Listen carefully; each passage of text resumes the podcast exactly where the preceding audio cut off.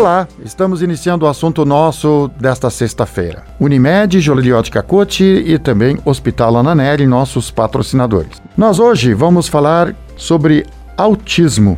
No dia 2 de abril é o Dia Mundial do Autismo. A ONU reconheceu no dia 18 de dezembro de 2007 o Dia do Autista.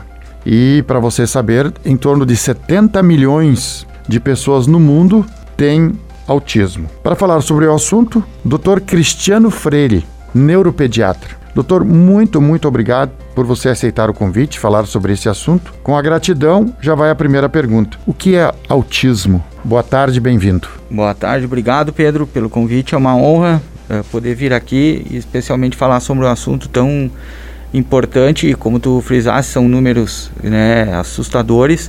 Tem uma outra maneira que a gente apresenta a, a gravidade, vamos dizer assim, do autismo, que a, os americanos falam que uma em cada 59 crianças tem algum sintoma dentro do transtorno do espectro autista. Então, é, é, realmente é um problema de saúde pública hoje em dia.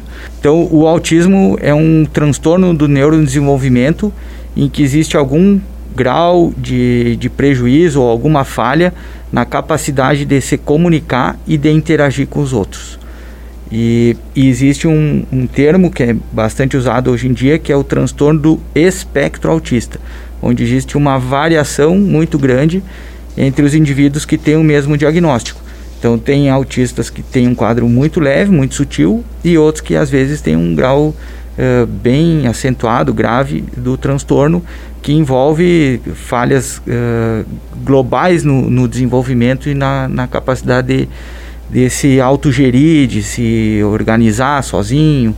E, e então é um, é, um, é um quadro que pode variar muito com o me, mesmo tendo o mesmo diagnóstico. Sim. Doutor, tem alguma causa que leva ao autismo?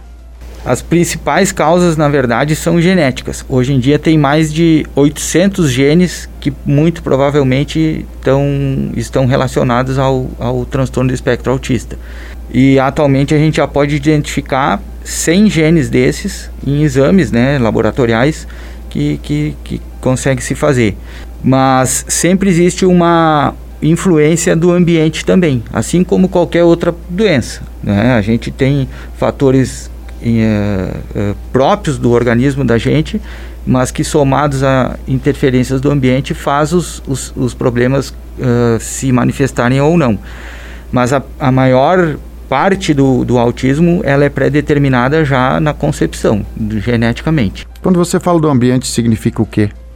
Então, ambientes pobres em estímulo social, na comunicação, podem favorecer o desencadeamento, vamos dizer assim, do autismo. Uma coisa que hoje em dia se fala muito, e se tem muito, uh, uh, tem que se ter muito cuidado, são, é a exposição excessiva às telas. Quer dizer, deixar a criança muito tempo vendo televisão ou mexendo no tablet ou no celular, porque isso de certa forma induz a, a, a criança a ter aquele mundinho próprio dela que justamente, se a gente for resumir o autismo, é isso. São indivíduos que têm uma tendência a ter um mundo deles. Eles não se preocupam muito em interagir com os outros, em olhar para os outros, em agradar os outros.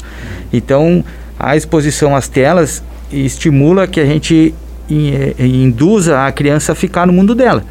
É, existem campanhas das sociedades de pediatria para que as crianças até os dois anos de idade não usem telas, justamente para estimular o cérebro delas a explorar o ambiente, a interagir com o ambiente, a estimular a curiosidade, o faz de conta, a imaginação, que são as coisas que faltam no autismo. Sim. Então eu diria que um dos fatores ambientais importantes é isso, é a exposição às telas. Outro, claro, se a criança tem uma família que, que, que não brinca muito com ela, que, que é uma família que, que não tem hábito de ler para a criança ou de, brin de brincar em situações uh, uh, externas ao ambiente familiar.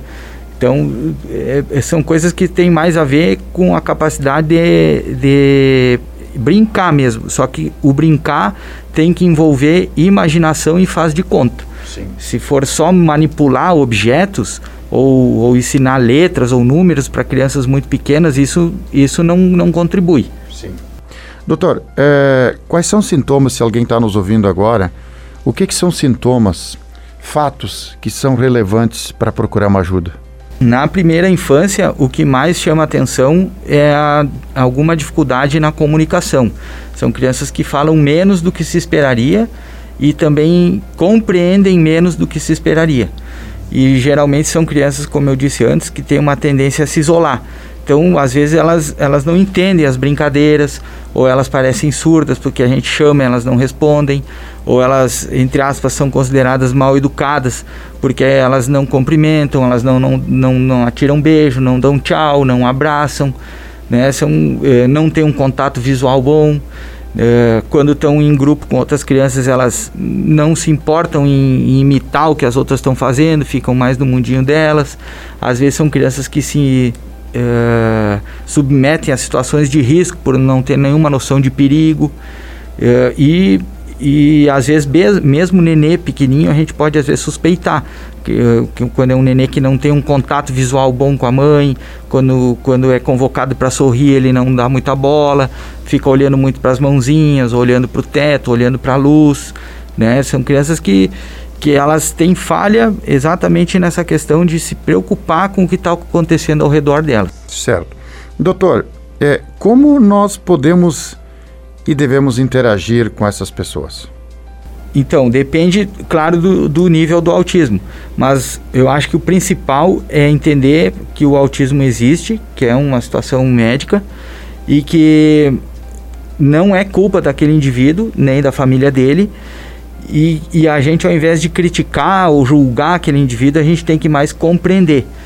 Então, tem que se fazer um esforço para tentar fazer aquele indivíduo ter afeto com a gente, ter contato visual, querer uh, participar das atividades que a gente está fazendo. Eu costumo dizer né, para os pacientes que tem que, entre aspas, dar serviço para a criança, convocar ela, solicitar que ela participe das coisas que a gente faz né? E é, ter bastante situações de, de, de brincadeiras que exijam uh, imaginação, uh, fantasias. Então é, é, é, um, é um esforço que normalmente não precisa ser feito com crianças que não têm autismo, porque de certa forma elas nos convocam e o autista não, a gente que vai ter que convocá-lo.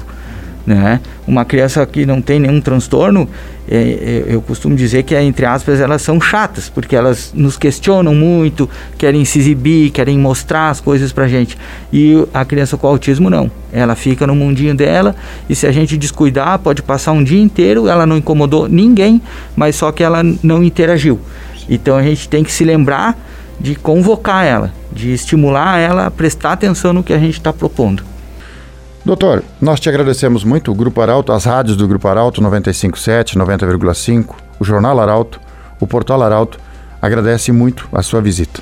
Muito obrigado. Eu que agradeço, fico honrado e estou à disposição sempre que precisar. Lembrando sempre que o Arauto Saúde também sextas-feiras eh, no Jornal Arauto impresso e amanhã, 8 horas da manhã, pontualmente, no Portal Arauto, o vídeo com o doutor Cristiano Freire neuropediatra. Um abraço e até a próxima edição. De interesse da comunidade, informação gerando conhecimento, utilidade é prioridade.